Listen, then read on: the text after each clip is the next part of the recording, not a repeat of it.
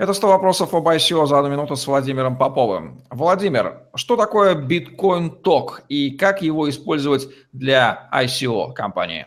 Ну, во-первых, нужно понимать, что это один из древнейших э, интернет-форумов, посвященный криптовалютам и всего, что с ними связано, а также блокчейну.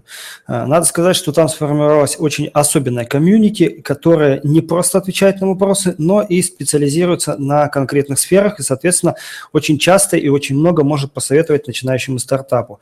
Э, что касается конкретно ICO, то там, как, как правило, делается русскоязычная вер- версия, если мы говорим об ICO, да, именно в русскоязычной среде, и англоязычная англоязычная э, ветка, и на ней э, популяризируется то, что делает сам стартап и его, собственно, продукт.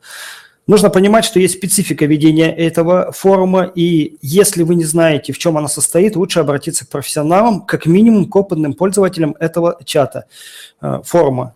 И, собственно, после этого э, вести его уже по всем правилам, э, категориям и понятиям, которые закреплены в нем. Кроме того, нужно понимать, что это один из лучших э, источников в плане самого трафика, который непосредственно используется для ICO.